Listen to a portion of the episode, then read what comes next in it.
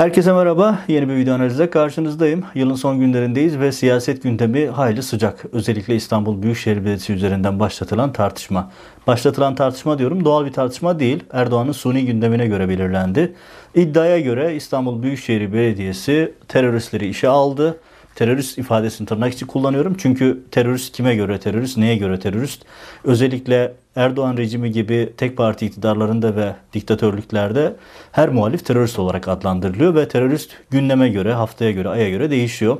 Dünün teröristleri bugün başka türlü değerlendiriliyor. Bugünün teröristleri de yarın başka türlü değerlendirilecek. Bu bir realite. Peki ne oluyor? Siyaset sahnesinde ne dönüyor? Hani biz geçen hafta boyunca ekonomiyi konuştuk. Dolardaki ani değişimler, euro üzerinden oynanan oyunlar, e, eritilen Merkez Bankası rezervleri, kamu bankalarına zorla yaptırılan satışlar, hani Erdoğan'ın e, taraftarlarını meydanlara çıkartıp davul zurna çaldırdığı o trajikomik görüntüleri konuştuk. Trajikomik diyorum çünkü yani dolar 12 18 liraya kadar çıkmış, 12 liraya düşmüş diye insanlar seviniyor. Hani bıçakladı ama öldürmedi gibi bir garip bir durum söz konusu. Ve Erdoğan ekonomiyle oynamaya devam ediyor. Önümüzdeki dönemlerde oynayacak. Bu videolarda defaatle anlatmaya çalıştım. Yani şunu söylemeyi sevmiyorum. Ben demiştim demek istemiyorum ama bunu defaatle anlatmaya çalıştım. Çünkü Erdoğan öngörülebilen bir siyasetçi. Erdoğan'ı yıllardır izliyoruz. Hem şahsen tanışıklığımız var hem de gazeteci olarak yıllardır izliyoruz. Kafa yapısını bildiğimi düşünüyorum. Erdoğan ekonomide ve siyasette, adliyede birbirine paralel işleyen bir takım eylem planlarını aynı anda uygulayıp Türkiye'yi baskın bir seçime götürmeyi planlıyor. Hatta baskın bir seçimden ziyade tuzak bir seçim diyeyim daha doğru bir ifade olur. Çünkü bir taraftan HDP kapatma davası baskısı devam ediyor. Öbür taraftan HDP büroları saldırıya uğruyor. Düşünün bakın Roboski katliamının yıl dönümünde ki kapanmayan dosyalardan biridir Roboski. Roboski katliamında Katliamda aktif rol alan isimler halihazırda Genelkurmay'ın tepe kadrolarında görevdeler ve Erdoğan tarafından ödüllendirildiler. Çok büyük bir kumpastı Roboski. Roboski katliamında rol alanlar hala aktif olarak çalışıyorlar. Mesela Roboski katliamının yıl dönümünde HDP'de İstanbul'da Bahçelievler ilçe örgütüne saldırı girişimi oluyor. Ve yarın yani bu videonun yayınlandığı gün İzmir'deki saldırının da duruşması başlayacak. Ya yani İzmir'de de yaşanan o genç bir kadının katledildiği olayda da üstü ustaca örtüldü. Hemen 5 dakika içerisinde soruşturma kapatıldı ve bir fail var dendi. O fail hala cezaevinde mi onu bile bilmiyoruz. Yani durum bu kadar vahim. Ve böyle bir atmosferde bir taraftan kapatma davası, öbür taraftan sokağa çekecek, çatışmaya götürecek türden hadiseler, açıklamalar. Bir taraftan CHP üzerinde İstanbul Belediyesi'nde e, terörist var, terörist söylemleri de Erdoğan ne yapmaya çalışıyor? Kısa bir özet, bir hatırlatma yapacağım. Biraz da e, nereye doğru evrilebileceğimize yönelik bir takım e, projeksiyonlar yapacağım. Ama şu başlığı tekrar hatırlatayım. Özellikle siyaset okuması konusunda sınıfta kalan bir muhalefet var. Ya günlerdir izliyorum. Erdoğan işte İmamoğlu'nu büyütmeye çalışıyor. Erdoğan işte İmamoğlu'na soruşturma açarak Erdoğan İmamoğlu'nu büyütür, oradan bir kahraman çıkartır vesaire. İşte Erdoğan İmamoğlu'na soruşturma açarsa gök kubbeyi başına yıkarız falan. Hiçbir şey yapamazsınız arkadaşlar. Yani bu kadar da ıı, paralel bir evrende yaşamayın. Türkiye realitesinden bu kadar uzak olmayın. Gök kubbeyi nereye başına yıkıyorsunuz? Selahattin Demirtaş kaç yıldır cezaevinde hatırlayanınız var mı? Selahattin Demirtaş'ın cezaevinde olmasının siyasete yaptığı etkiyi hala okuyamadınız mı? Şimdi deniyor ki işte efendim İmam, e, İmamoğlu aynı Erdoğan gibi bir e, e, kısa süreli de olsa bir cezaevi süreci yaşatıp oradan parlatılacak. Ya bunu söyleyenlerin ne siyaset okuması doğru, ne sosyoloji okuması doğru, ne de e, Erdoğan rejiminin karakteristiği hakkında fikir sahibi. Erdoğan'a ne yapmaya çalıştığını basite indirgerek tekrar anlatayım. Bakın Erdoğan'ın kafa yapısını anlamaya çalışırken normal bir siyasetçi ya da normal bir dini görüşleri kuvvetli olan bir insan gibi değerlendirmeyin. Bir suç örgütü yöneticisinin mantığıyla düşünün. Çok ekstrem bir örnek gibi gelebilir. Bazı AKP taraftarları, Erdoğan taraftarları kızabilir ama net olarak şunu söyleyeyim. Erdoğan'ın para, tanrısı paradır, motivasyonu da koltuktur. Bunun için her şeyi yapar. Daha önce yaptı, yine yapacak. Şimdi karşımızda olan tabloyu bir özetleyeyim. Yani başlarken şunu tekrar bir hatırlatayım. Muhalefetin önündeki en büyük hata, yapacağı en büyük hata ne biliyor musunuz? Selahattin Demirtaş hatasını yenilemek olur. Bakın 2016'ya gidin. 2016'da ne yapıldı? Erdoğan yoğun bir şekilde baskı yaptı. Ne dedi? İşte dokunulmazlıklar kaldırılsın, şöyle olsun, böyle olsun. CHP'yi de tabiri caizse dolmuşa bindirdiler. Kılıçdaroğlu orada çok hata yaptı. Çok büyük bir hata yaptı. İşte biz HDP'li gözükmeyelim aman bizi terörle suçlamasınlar diye sanki başka türlü suçlamayacaklar. Böyle bir dolmuşa bindiler ve dokunulmazlıklarla ilgili evet oyu verdiler. Peki ne oldu? Demirtaş başta olmak üzere bir sürü siyasetçi ki bunlar içerisinde CHP'li isimler de var. Enis Berberoğlu örneği ortada duruyor. Başka isimler de yaşandı. Ne oldu? Selahattin Demirtaş'ı resmen cezemde unuturdular. Selahattin Demirtaş şu an dışarıda olmuş olsaydı muhalefet böyle mi olurdu? Ya da Selahattin Demirtaş şu anda meclis kürsüsünden her hafta konuşuyor olsaydı 15 Temmuz sonrasında yaptığı konuşmayı hatırlayın. Ya da seni başkan yaptırmayacağız konuşmasını hatırlayın. Erdoğan'ın ne kadar dengesini bozduğunu. Hani Selahattin Demirtaş cezaevine girerse kahraman olur söylemleri yapıldı. E, kahraman olabilir ileride. Yaşı genç daha olur da ama şöyle bir realiteden bahsediyoruz. Ya burası Türkiye ve Türkiye'de Erdoğan tüm Türk medyasının %90 küsürünü elinde tutuyor. Sosyal medyada binlerce, milyonlarca trollü var. Ha, troll deyince bu ara hatırlatayım Erdoğan'ın e, sosyal medya hesaplarından Twitter'da e, son bir hafta içerisinde yaklaşık 5 milyon artış yaşandı. Özellikle de 17-25 haftasında yememiş içmemişler trollerle, binlerce trolle e, artış yapmışlar. 18 milyonu geçmiş gözüküyor. Hani bunları yapanlar seçime doğru daha neler yapacaklar? Yani Demirtaş'ta yaptığınız hatayı tekrar yapmayın. Bakın Demirtaş'ta yaptığınız hatayı İmamoğlu'nda tekrar etme riskiniz var. Ben muhalefette bu potansiyeli görüyorum. Maalesef bu yönde akıl veren, yorum yapan insanlar da var. İşte efendim e, İmamoğlu kahraman olur, İmamoğlu e, zorla Cumhurbaşkanı yapılmak isteniyor falan. Bunlar e, siyasete, sosyolojiye aykırı değerlendirmeler. Türk insanı Türk insanı mağdur olmuş, mazlum olmuş insanın yanında durmaz. Türk insanı düşene bir tekme de atar. Orada Erdoğan'ın pozisyonu o yıllardaki konjöktür tamamen farklıydı. Erdoğan'ın içinden geldiği sosyolojik taban tamamen farklı. Siyaset okumasını, sosyoloji okumasını yapamayan insanlar dönüyorlar. E, İmamoğlu kahraman olur. Valla İmamoğlu'nu 6 haftada kimse hatırlamaz. 3 ay sürer. E, İmamoğlu şöyleydi böyleydi unutulur gider. Bu noktada yapılması gereken çok temel bir konu var. Detayları açacağım ama yapılması gereken çok temel bir şey var. Direnmek, örgütlenmek ve eylem planı ortaya koymak. Muhalefet bunu bir türlü yapamadı. Ya şöyle bir algı var muhalefette. Ya biz ne yaparsak yapalım, hiçbir şey yapmasak bile zaten Erdoğan çöküyor. Ekonomi batıyor, sosyoloji bakıyor. Kendi tabanı Erdoğan'a mesafeli kararsızlıklar var. E Erdoğan'dan gidenler size geliyor mu? Anketlerde çok net gözüküyor. Erdoğan'dan gidenler size de gelmiyor. Çünkü siz cazip hale getirememişsiniz. Bu noktada tekrar şunu söyleyeyim. Bakın İstanbul Büyükşehir Belediyesi ile ilgili terör soruşturması. Daha önce kaç tane videoda bunu anlattım. Erdoğan'ın eylem planı içerisinde bunlar var. Bakın birden fazla planı aynı anda oynayan bir oyuncu Erdoğan. Ve bunu da iyi yapıyor. Hakkını teslim etmek lazım. Bakın şu dolar kuruyla yapılan oynamada düşünün. Hem siyasi rant elde etti hem de fiziken ekonomik rant elde etti. Dolarla oynayarak yandaşlarını ve kendini Türkiye'nin en zengini Erdoğan hatta dünyanın en zengin siyasetçilerinden bir tanesi ilk üçte olduğuna emin olabilirsiniz. Doların da fiyatında oynamasıyla kazandığı serveti düşünün. Düşmesiyle yaşanan serveti düşünün. Çünkü yükseldiğinde satıp düştüğünde aldığında tekrar yükseldiğinde tekrar satacak. Korkunç bir servet var. E, dolara endeksli hava yolları, e, havalimanları, yollar, köprüler vesaire Erdoğan'ın payını düşünün. 17-25'te bunların hepsi ortaya döküldü. Zaten bunlar aleni bir şekilde herkesin bildiği sırlar. Türkiye'de herhangi bir esnafı, bırakın iş adamlarını, herhangi orta boy bir iş adamını alın, sorun. AKP teşkilatlarına kaç para vermesi gerektiğini size anlatsınlar. Türkiye'nin herhangi bir yerinde, çok iddialı söylüyorum. Türkiye'nin herhangi bir yerinde orta boy bir işletmeyi alın ve sorun deyin ki siz kaç para vermek zorunda kaldınız. Onlar onu havuz sistemine katkı olarak anlatıyorlar. İşte efendim havuza ne kadar para verdin şeklinde bir ifade. Ya İstanbul Büyükşehir Belediyesi'nde Erdoğan buna havuz diyordu. Bu daha sonra devasa bir çarka dönüştü. Zaten 17-25'te buydu. Erdoğan'ın kurduğu yolsuzluk çarkının deşifre olmasıydı. Şimdi Erdoğan böyle bir kafa yapısına sahip bir siyasetçi. Tekrar ediyorum. Tanrısı para, motivasyonu koltuktur Erdoğan. Çok sert gelebilir ama realite bu. Kestirmeden ve kitabın ortasından söylüyorum. Erdoğan buna göre hareket ediyor. Para deyince Birleşik Arap Emirlikleri'ni, Katar'ı, Suudi Arabistan'ı neler yaptığını geçen videolarda anlattım. Hepinizin gözünün önünde oldu. Darbenin mimarı dediği adamı, e, sponsoru dediği adamı e, turkuaz halılarda karşıladı, övgüler düzdü. Erdoğan böyle bir siyasetçi. Erdoğan'ın ilkesi yok. Erdoğan en gördüğünüz en kıvrak kişidir. Buna ister futbol kabiliyeti deyin, ister başka türlü kıvraklık deyin. Ama Erdoğan böyle bir siyasetçi. Şimdi ne yapmaya çalıştıklarına gelelim. Bakın. Ekonomide yaptıkları şey şu.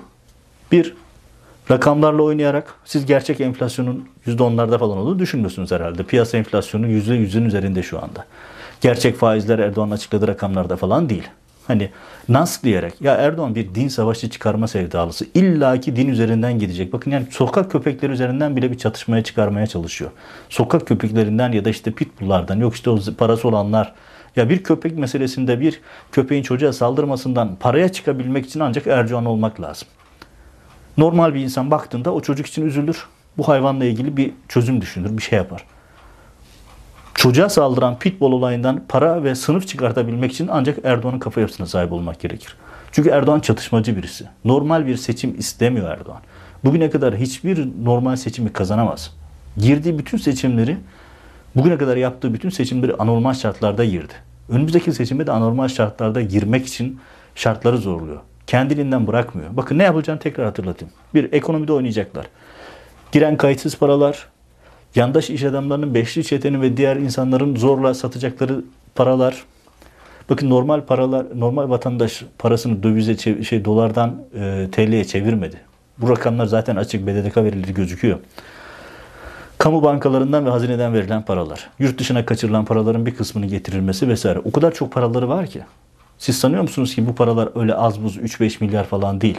Çok büyük paralar.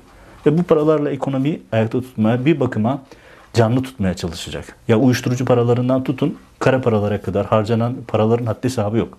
Ve bu paralar şey kazanılan paraların haddi hesabı yok. Bu paralar seçim için sokağa salınacak. Artı darphane elinde sosyal medyada her gün görüyorsunuz. Gıcır gıcır aynı seri numaralarından bir sürü para görüyorsunuz. Niye? Çünkü para basıyorlar. Ve denetleyecek mekanizma mı var? Yok. Devamında ne var? Devamında işte enflasyon oranının üzerinde zamlar, emekliye takılanlar, yaşa takılanlar vesaire toplumun genelini ilgilendirici bir para bolluğu. Yalancı bir baharla ekonomide bunları yapacak. Akabinde yapacağı şey şu. Muhalefeti tabiri caizse manyak etmek. Manyak etmek ifadesi biraz e, kaba bir ifade gibi gelebilir. Kusura bakmayın ama bu aklınızda kalsın diye özellikle söylüyorum. Bakın muhalefeti nasıl manyak edersiniz? İşte soruşturmalarla, sağlı sollu operasyonlarla işte CHP'nin dikkatini dağıtırsınız, işte İstanbul'un dikkatini dağıtırsınız, el konacaktı, şöyle olacaktı, kayyum atanacaktı vesaire. Ya siz iktidar adayı bir partinin gündemini tamamen değiştiriyorsunuz. Ya yani topu futbol tabirle söyleyeyim. Top sizin kalenizin önünde dolanıp duruyor sürekli. Kazayla birine çarpsa gol oluyor. Şu anda yaşadığımız hadise gibi. Yani düşünün 10 gün önce Türkiye gündemini muhalefet belirliyordu. Bir haftadır Erdoğan belirliyor. Önce para piyasalarıyla oynadı. Şimdi de e, bu talimatla yapılan soruşturmalarla oynuyor. Ve akabinde işte HDP'ye saldırı girişimi, akabinde e, yaşanan diğer saldırılar, akabinde HDP'yi kapatma tehdidi vesaire. Bakın yarın bir gün pat diye CHP yönelik de benzeri bir hamle gelebilir. Kapatırlar mı partiyi? Kapatmazlar. Ama kapatmadan önünde bir engel yok. Yeter ki muhalefetin oyun kurma yeteneği olmasın. Yeter ki bir hamle yapamasın. Moral üstünlüğü kaybetsin. Erdoğan bunların hepsini yapabilecek tinette kafada birisi. HDP'ye yapılan dava sizce hukuki bir dava mı? İstanbul'daki mesele hukuki bir konu mu? İşin Erdoğan'ın kafa yapısı bu. Peki muhalefete ne demeli? Ya Allah aşkına muhalefet e, Ekrem İmamoğlu çıkıyor diyor ki ya işte madem böyle bir terör iltisakı var atın kulağından tutun atın. Ya bu er, Süleyman Soylu'nun istediği muz orta. Süleyman Soylu bu ortayla gol yapar. Çünkü baktık devlet tamamıyla elinde. Bakın Erdoğan'ın avantajı sadece siyasi gücü değil. Devlet tamamen elinde. İstihbaratı, polisi, yargısı, ekonomi bürokrasisi her yeri. Ya bakın Türkiye'de tarihin gördüğü en büyük vurgunlardan biri yaşandı geçen hafta. Ya CHP'den bir tane muhalefet parti üyelerinden gidip suç duyurusunda bulunan olmadı. Çalınan vatandaşın parasıydı. Ya Türkiye'de binlerce kişi gidip suç duyurusunda bulunacaktı. Adliyeleri soru e, şey duyuru yağmuruna tutacaklardı suç duyurularına. Hiçbirini yapmadılar. Ya bunlar hangi ülkede muhalefetin böyle bir fırsatı kaçırır? Geçtiğimiz günlerde Cem Küçük diyordu ya işte 17-25 fırsatını kaçırdılar. Daha ne fırsatlar kaçıyor? Böyle bir vurgun oluyor ve muhalefetten bir tane soru şey yok, suç duyurusu yok. Ve bütün teşkilatları örgütleyin, herkes suç duyurusunda bulunsun. Kaç tane savcılık hepsini reddedebilecek? Tamam hepsini reddederse tarihe bu şekilde girmiş olur. Yani biz gazeteciyiz ama yani bir aklın yolu bir. Hani muhalefete yol öğretecek değiliz ama yani karşınızda gerçekleşen bir şeyden bahsediyorum. Bir e, mücadele var. Bir iktidar oyunu var, bir muhalefet var. Muhalefet o kadar oyun kurmaktan aciz ki. Yani en basitinden şu ya böyle bir büyük bir vurgun varsa herkes gider suç duyurusunda bulunur. Bu çok zekice bir hareket değil. En basit herkesin aklına gelmesi gereken bir hareket. Ama yok. İktidar tarafından böyle bir adım atılmıyor.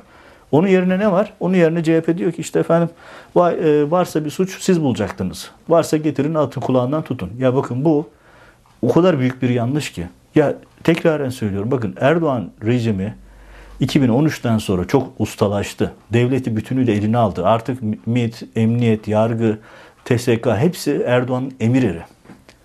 İstedikten sonra size sahte belgeyi de üretir, istedikten sonra size sahte terörist de bulur, istedikten sonra provokasyonunu yapar ve hepinizi terör örgütü üyesi diye içerik kor.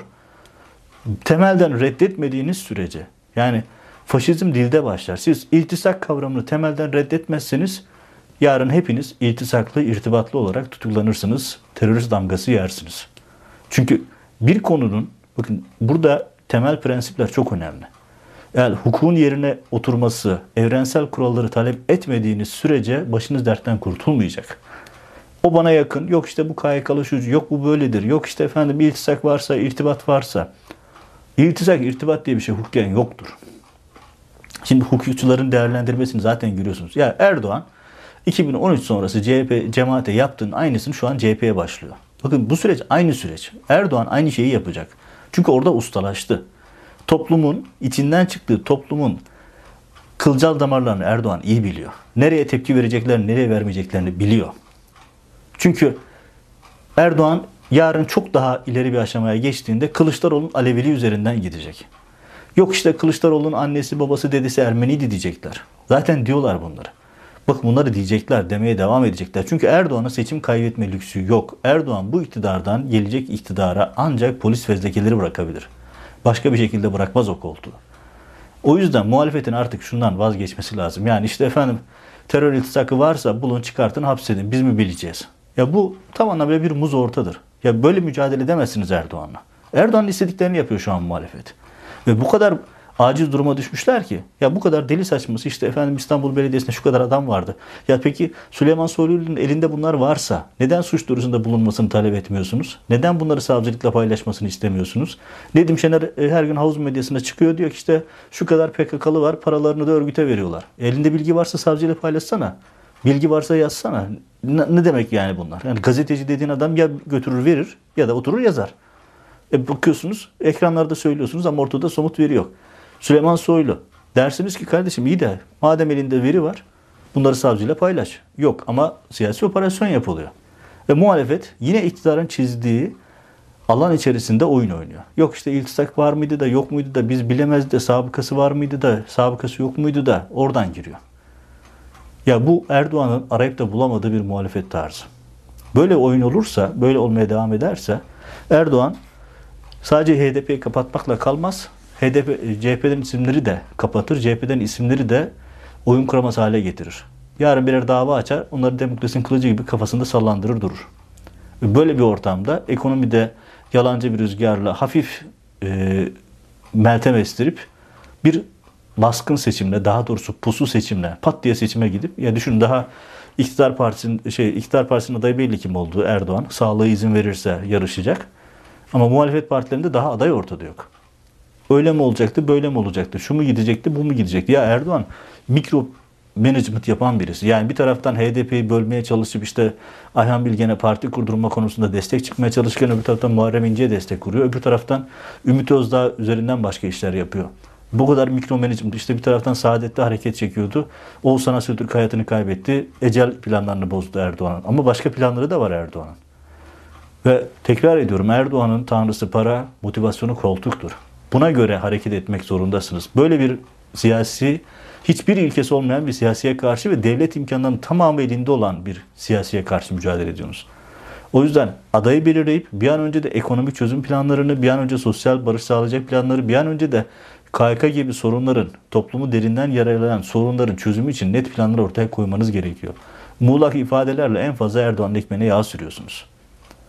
Yani Erdoğan işte baylok var mıydı yok muydu? Ya baylok suç değildir deyip karşı çıkmanız gerekiyor. Aksi halde yarın Kılıçdaroğlu da baylığa çıkar, İmamoğlu da baylığa çıkar. Yok mudur? Yoktur. Yani olsa ne olur ayrı bir konu ama Baylok serveri denen yapı MIT'in elinde. İstediği kişileri oraya ekliyor, istemediği kişileri çıkartıyor. Hepimiz biliyoruz ki bir sürü AKP'linin elinde Baylok var. Bir sürü AKP'li daha önce banda Baylok kullandı. Ben Ankara temsilcisi olarak Ankara'da çalıştığım dönemlerde bunu siyasilerden çok dinledim. Bekir Bozdağ'a sormak lazım. Acaba senin makamında bazı hakimlere Baylok yükleyin talimatı verdi mi? Dinlenmediği, kriptolu bir sistem olduğu gerekçesiyle. Verdi. Bunun şahitleri var. Hala bir sürü insan biliyor bunu. Bir sürü AKP'liden ben Baylok türü şeyleri dinledim. Niye? Çünkü kendileri söylüyordu bunu. Ama server ellerinde. Şimdi e, istediğini çıkartıp istediğini alıyorlar. Ya sizi de yutacak. Bunun kaçışı yok. Çünkü karşınızdaki kişinin bir ilkesi yok. Erdoğan'ın bir ilkesi yok. Tek motivasyonu para ve koltuk. O yüzden Erdoğan'a İmamoğlu'nun çıktığı gibi efendim işte varsa bir kaynak siz bulun, gereğini yapın, atın hapse derseniz yarın kendinizi hapiste vurursunuz. Çünkü bunu yapabilecek bir yapı var karşınızda. O yüzden Erdoğan nasıl olsa gidiyor, ekonomi çok kötü, biz bir şey yapmasak da Erdoğan iktidardan düşecek diye bekliyorsanız kusura bakmayın çok beklersiniz. Karşınızdaki kişi seçim kazanma konusunda usta. Karşınızda Süleyman Soylu gibi bir başka kriminal adam var, suç örgütü lideri. En iyi bildiği konulardan bir tanesi sandık hileleri, sandık oyunları. Anketçilik sürecinden itibaren bu konuları çok iyi biliyor. Ve unutmayın Erdoğan sadece Erdoğan değil artık devlet bir bütün olarak Erdoğan'ın arkasında. Çünkü hepsini sindirdi, hepsini ee, tamamen eline almış durumda. Muhalefeti yıpratma, terörü azdırma, sokakları güvensiz hale getirme, Erdoğan'ın oyun planı içerisinde hepsi var ve bunların akabinde bir sürpriz, pusu, baskın adına dersiniz deyin. Erdoğan bunları yaparak sonuna kadar e, iktidarını sürdürmeyi planlıyor. Bugün de oyun planları var. Muhalefetin artık buna uyanması gerekiyor. Nasıl uyanacaklar hala gerçekten hayretler içerisindeyim. Buradan tekrar şunu hatırlatayım. Bakın bunu söylediğimiz zaman hani 2015 28 Ekim gecesi sabaha karşı Bugün Gazetesi'nin İpek Medya Grubu'nun kapısına tomalar dayandığında ben Washington'daydım hala buradayım. Orada yaşadığımda şunu ısrarla söyledik. Bakın dedik. Hani amene tabirle sarı öküzü vermeyin. Bugün bugün İpek Medyanın kapısını kıran yarın başka gazeteleri de ele geçirecek, televizyonları ele geçirecek, hakimleri, savcıları atacak, yerine saraya getirecek, 15 Temmuz'da TSK'yı kumpas kuracak. Böyle bir şeyler planlıyorlar. Biz bunu söylediğimiz zaman birçok kesim özellikle de birçok CHP'li ya yesinler birbirlerini ya da işte efendim bu hükümetli cemaatin bir güç kavgası biz karışmayalım dediler. En büyük hatayı orada yaptınız. Bu Erdoğan'ın arayıp bulamadığı bir e, pozisyondu. Ve aynı şeyi 15 Temmuz döneminde de yaptılar. 15 Temmuz'u sorgulamak, 15 Temmuz'da Erdoğan'ın istihbaratın, TSK'nın hatalarını, eksiklerini, oradaki kumpası sorgulamak yerine koşa koşa yeni kapıya gittiler. Şimdi Erdoğan orada duracağını mı sanıyorsunuz? Erdoğan size oyun alanı, kendi çizdiği dışında bir oyun alanı bırakacak mı sanıyorsunuz? Faşizm dilde başlıyor. İktidarın argümanlarını kullanarak iktidarla mücadele edemezsiniz. İktidarın argümanı olan itisak, irtibat, terör destekçiliği vesaire laflarını kullanarak iktidarla mücadele etmeniz mümkün değil. Tümden reddetmek zorundasınız. Yoksa İmamoğlu'nun dediği gibi varsa terör bağlantısı olan, iltisak olan çekin kulağından tutun alın diyorsanız yarın kendinizi cezaevinde bulursunuz. Çünkü devlet artık Erdoğan rejiminin bir aparatı. Her türlü sahte belgeyi üretip sizi istedikleri yerle irtibatlı, iltisaklı gösterebilirler. Kaldı ki irtibat, iltisak çok hassas bir konu. Herhangi bir şekilde e, terör örgütü istismarında kullanılması mümkün. Zaten rejim yıllardır yapıyor. Tekrar söylüyorum. Erdoğan rejimi 2013 sonrasında cemaate karşı uyguladığı cadı avında çok ciddi mesafe aldı. Çok ciddi tecrübe edindi. Aynı şeyi şimdi CHP'ye, HDP'ye, İyi Parti'ye yönelik yapıyor. Bakın önce bir yerlerde dosyalar hazırlanıyor. Medya üzerinden algı çalışması yapılıyor. Akabinden konu siyasetçilerin gündemine giriyor. Arkasından da yargı atması gereken adımlar atıyor. Arada mafya devreye giriyor. Arada rakip gözüken sözde muhalif bir takım siyasiler devreye giriyor. Sözde bir takım gazeteciler rejim adına ekran ekran dolaşıp işte son İstanbul Belediyesi'nde örneğinde olduğu gibi işte belediyeyi teröristler istismar, e, istismar ettiler, teröristler belediyeye girdiler, oradan aldıkları paraları örgüte aktarıyorlar şeklinde propaganda yapıyorlar. Yapmaya da devam edecekler. Ve totalde gel, gelmek istediğim yeri tekrar söyleyerek bitireyim bu videoyu. Bakın Erdoğan'ın tanrısı para, motivasyonu makamıdır, koltuğudur. Dolayısıyla bu seçimi normal şartlarda götürmeyecek Erdoğan. Erdoğan normal şartlarda girilen seçimlerde kazanamayacağını biliyor. Bunun için her türlü şeyi yapacak. HDP'ye kapatma baskısı, CHP'ye İstanbul Belediyesi üzerinden baskı yapmak, Mansur Yavaş'a ayrı bir operasyon çekmek, İyi Parti'ye ayrı bir operasyon çekmek ve Babacan üzerinden ayrı bir hamle yapmak dahil. Bunu yaparken bir taraftan da sokakların karışması gerekiyor. Bakın geçtiğimiz haftalarda Erdoğan Katar dönüşü uçakta bir stratejik bir laf etti. Birçok kişi anlamadı ne demek istediğini. Dedik işte Demirtaş istiyorsa cezaevinden miting yapsın mealli bir çıkışı vardı. Hatırlayın onun devamında şu cümleyi kullandı. Zaten partinin miting yapacak hali mi var? Nefessiz kaldı. Parti artık dağıldığı şeklinde HDP tabanlı Kürt sokağını tahrik eden laflarda bulunuyor. İşte İstanbul'daki saldırı da aynı şekilde, İzmir'deki saldırı aynı şekilde. Erdoğan'ın Kürt sokağının sokağa dökülmesini, sokağa çıkmasına ve karşılığında da başka bir tarafın harekete geçmesine ihtiyacı var. Bunu yaptığı sürece, anormal şartlar oluştuğu sürece iktidarını sürdürebileceğini biliyor. %40'larda, %45'lerde bir rakamı böyle anormal bir ortamla sağlayıp %3-5 ile de seçim akşamı yapacağı çalma operasyonlarıyla, manipülasyonlarıyla yeniden seçimi kazanmış olmanın yollarını döşüyor Erdoğan, taşlarını döşüyor. Muhalefetin artık iktidar söylemleriyle oynanmaktan vazgeçmesi gerekiyor. Artık net bir şekilde İstanbul, Ankara ya da hangi şehirde olacaksa olsun bir e, kazanabilecek bir adayı ön plana çıkartıp eylem planları, ekonomi planlarını, sosyal barış yönelik planlarını açıklaması gerekiyor ki Erdoğan'ın sağlı sollu ataklarından çıkabilsinler. Aksi halde sürekli savunmada kalan bir muhalefetle Erdoğan çok rahat sağlığı el verirse bu seçimlerden çok rahat çıkar. Şu anki görünen tablo o. Evet. Bugünkü video, videonun sonunda tekrar hatırlatayım. Bugünkü videoyu burada keselim. E, çünkü yeterince mevzuyu anlatabildiğimi düşünüyorum. Yılın sonuna geldik. E, şimdiden iyi yıllar dileyelim. Umarım yeni yıl e, barış getirir, mutluluk getirir, huzur getirir. En önemlisi hukuk getirir. Çünkü Türkiye'nin en temel eksiği şu anda o.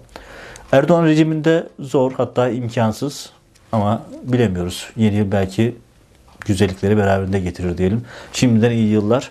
Kanala abone olur, yorum yazarsanız ya da bildirimleri açarsanız 100 bin sınırındayız. Önümüzdeki birkaç gün içerisinde 100 bin barajını da aşarsak yeni yıla yeni bir başlangıç yapmış oluruz diyelim.